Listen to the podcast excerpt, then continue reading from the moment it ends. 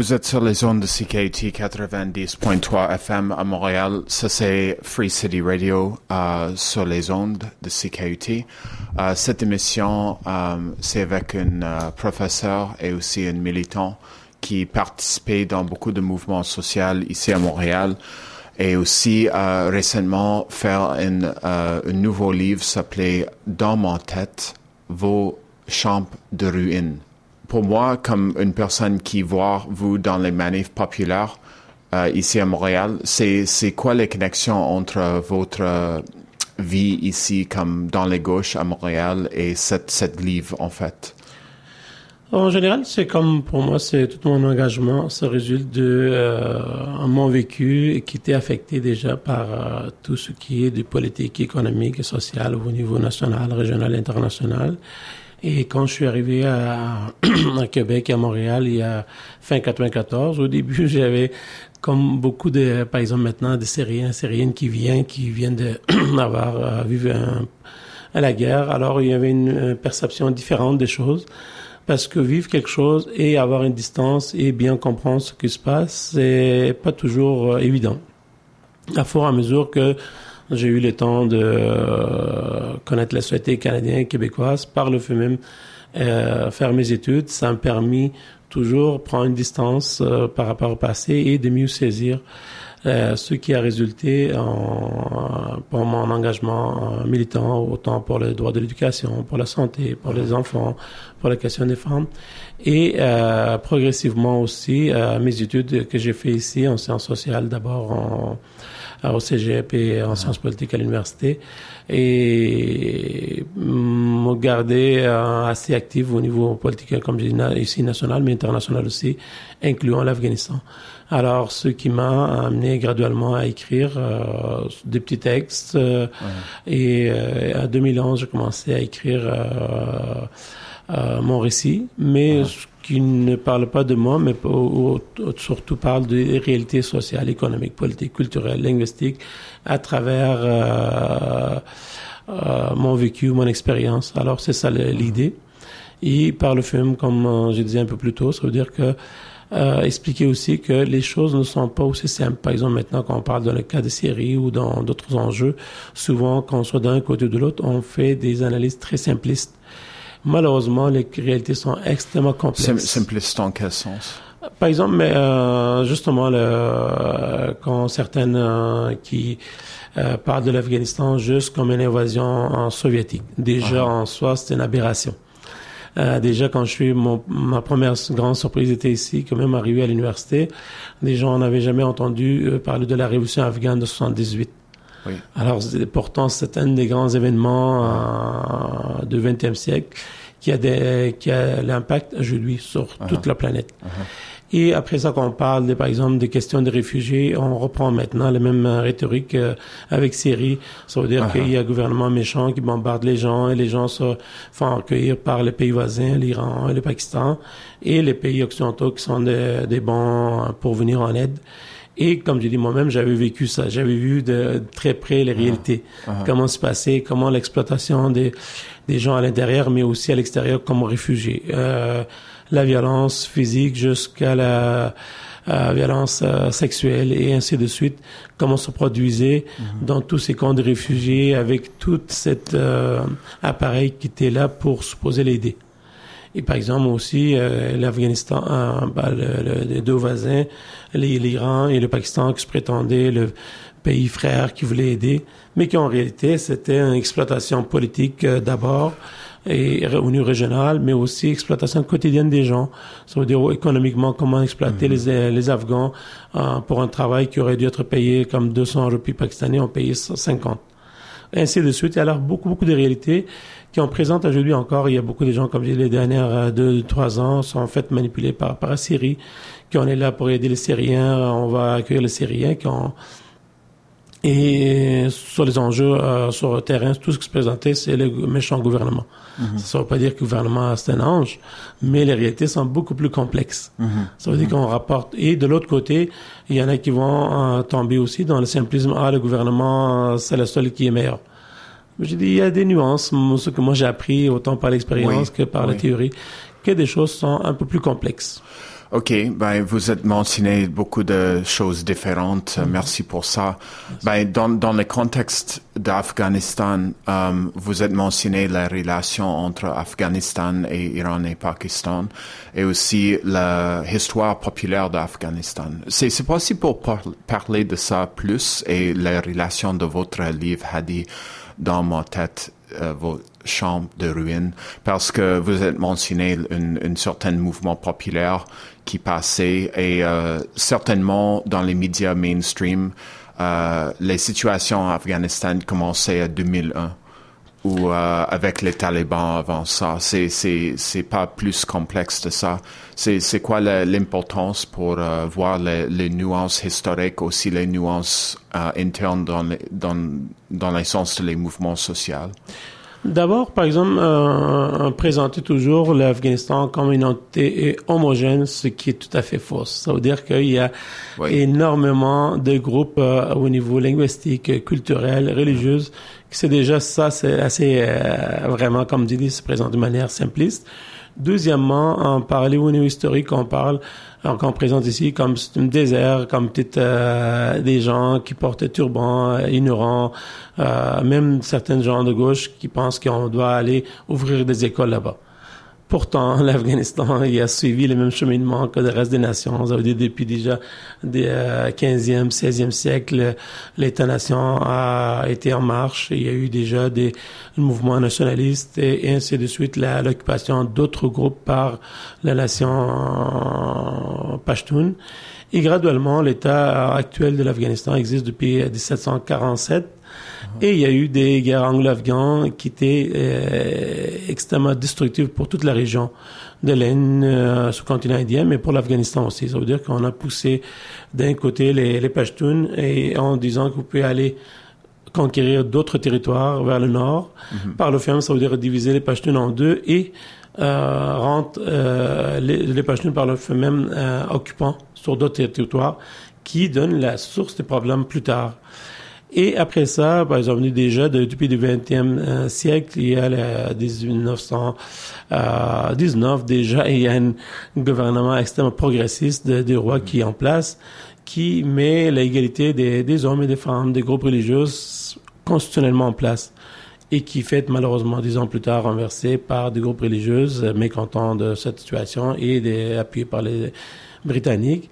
Et ainsi de suite, des années 30, 40, il y a un mouvement euh, politique, social qui s'organise aussi. Il y a autant de présence de groupes euh, euh, aux dominants, soit au niveau de la famille royale, la famille euh, féodale, les familles religieuses, mais de l'autre côté, énormément de groupes de gauche. Ça veut dire, euh, je dis qu'on prétend toujours les Afghans comme des grands euh, musulmans, d'islamistes. Pourtant, c'était un pays qui était bouillonné par autant de mouvements socio-nationalistes, euh, des, des, des euh, communistes, que ce soit de plusieurs tendances, maoïstes, euh, plutôt stalinistes.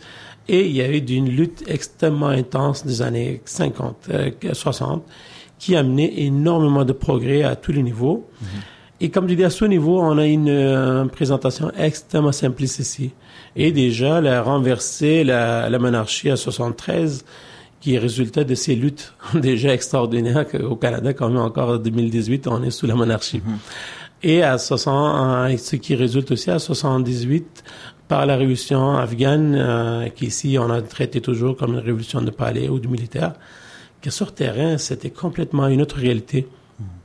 Ça veut dire des gens qui étaient sous l'emprise de groupes religieux et euh, le groupe féodal qui contrôlait à peu près 95% de toutes les richesses était extrêmement engagé. Des jeunes jusqu'à des paysans, paysans qui étaient engagés. Et il y a eu, euh, malheureusement, pendant les premiers 20 ans, 20, euh, 20, mois de la, de la Révolution, on, on, leur a imposé une telle guerre par les, les pays voisins, comme j'ai nommé plutôt l'Iran, qui qui était pro-américain, le Pakistan qui était pro-américain, et aussi au même ces deux pays sont très hiérarchisés, très conservateurs.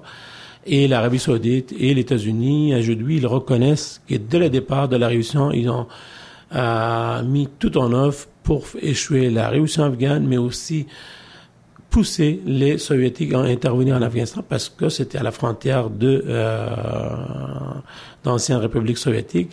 Alors, tous ces enjeux sont extrêmement mal euh, présentés euh, ici. Ben, ça, c'est beaucoup de choses spécifiques que vous êtes mentionnées. Pour vous, c'est euh, c'est une certaine euh, euh, réalité politique qui crée une certaine fondation pour vous dans le sens politique. Moi, je mentionnais ça parce que j'ai vu votre présence dans les manifs ici. Mm contre les injustices qui connectaient avec les militaires canadiens -hmm. dans le contexte de l'occupation d'Afghanistan de NATO -hmm. ou euh, euh, les, euh, les forces américaines ou aussi les forces canadiennes.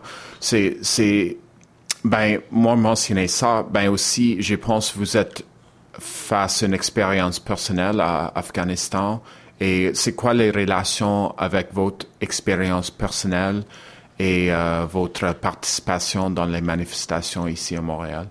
Par exemple, maintenant, je vais donner un seul exemple. Ça veut dire que moi, si j'étais dans, comme j'étais dans la famille pauvre en Afghanistan, qui n'avait pas les moyens de euh, économique, social, de bien survivre déjà au niveau euh, économique et a des effets sur chacun des membres de ma famille.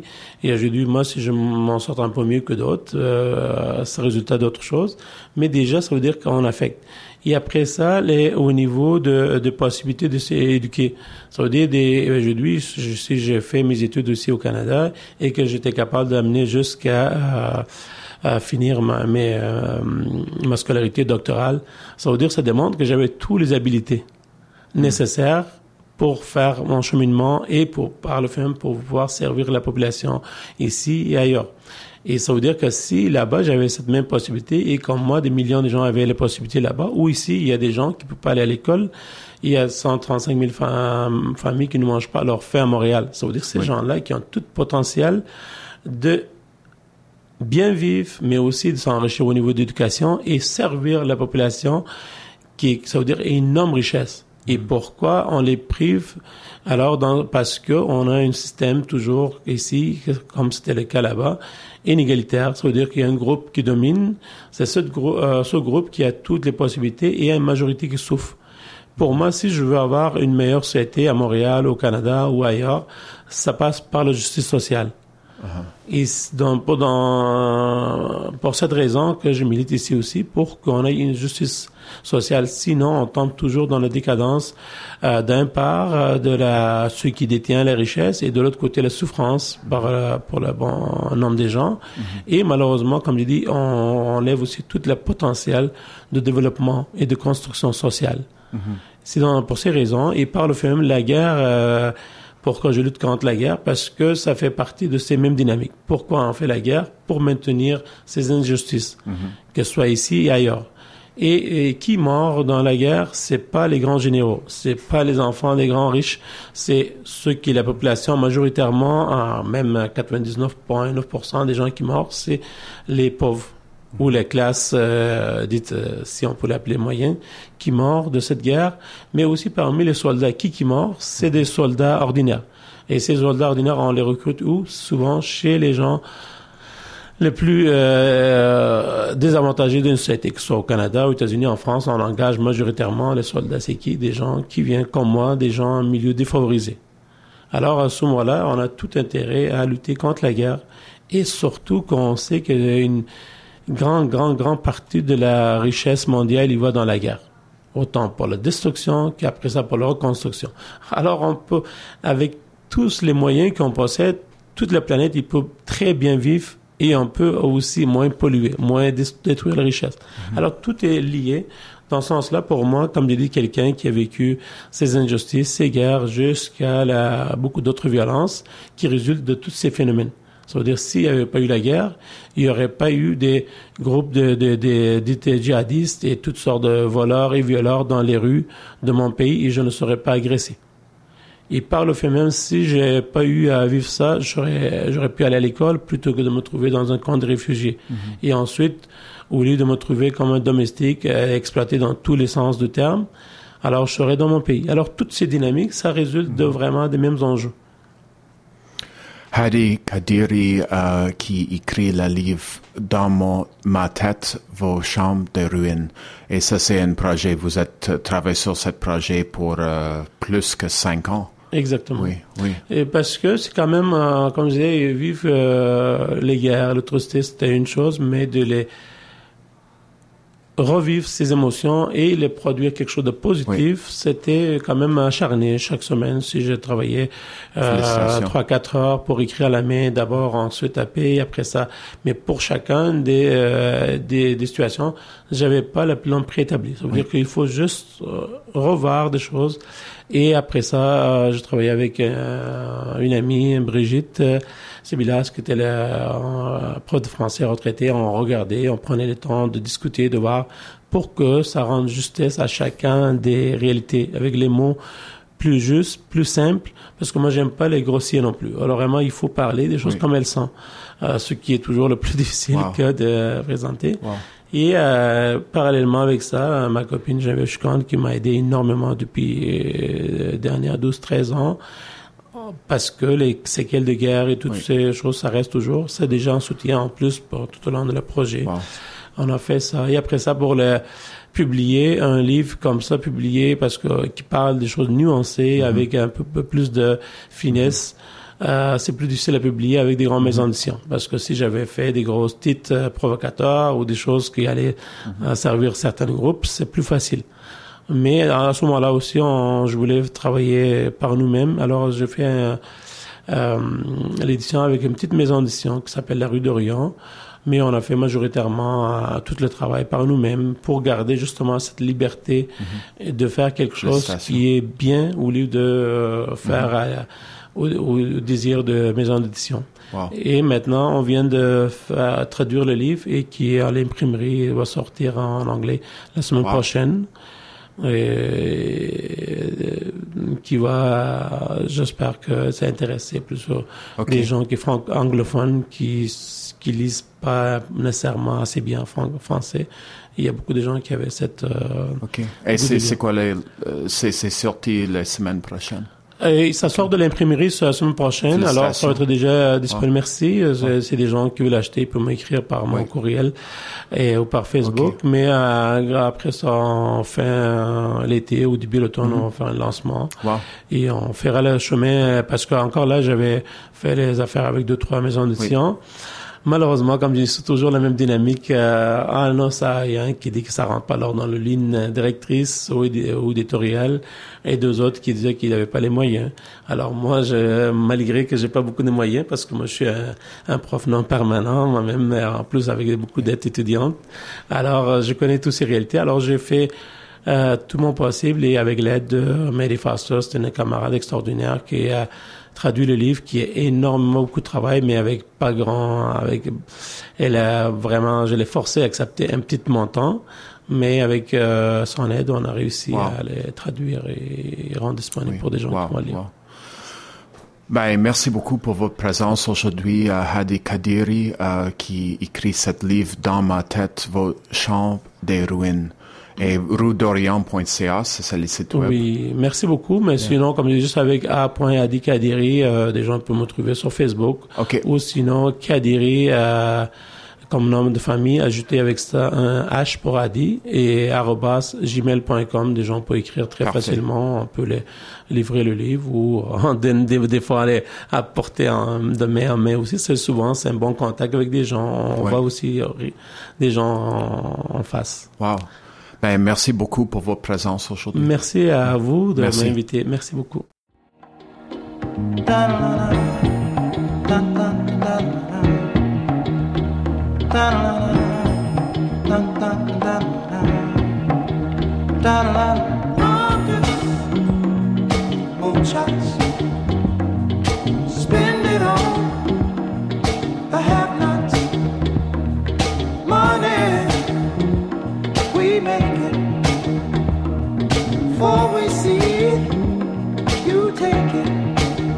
Oh, make me wanna holler the way they do my life, girl. Make me wanna holler the way they do my life.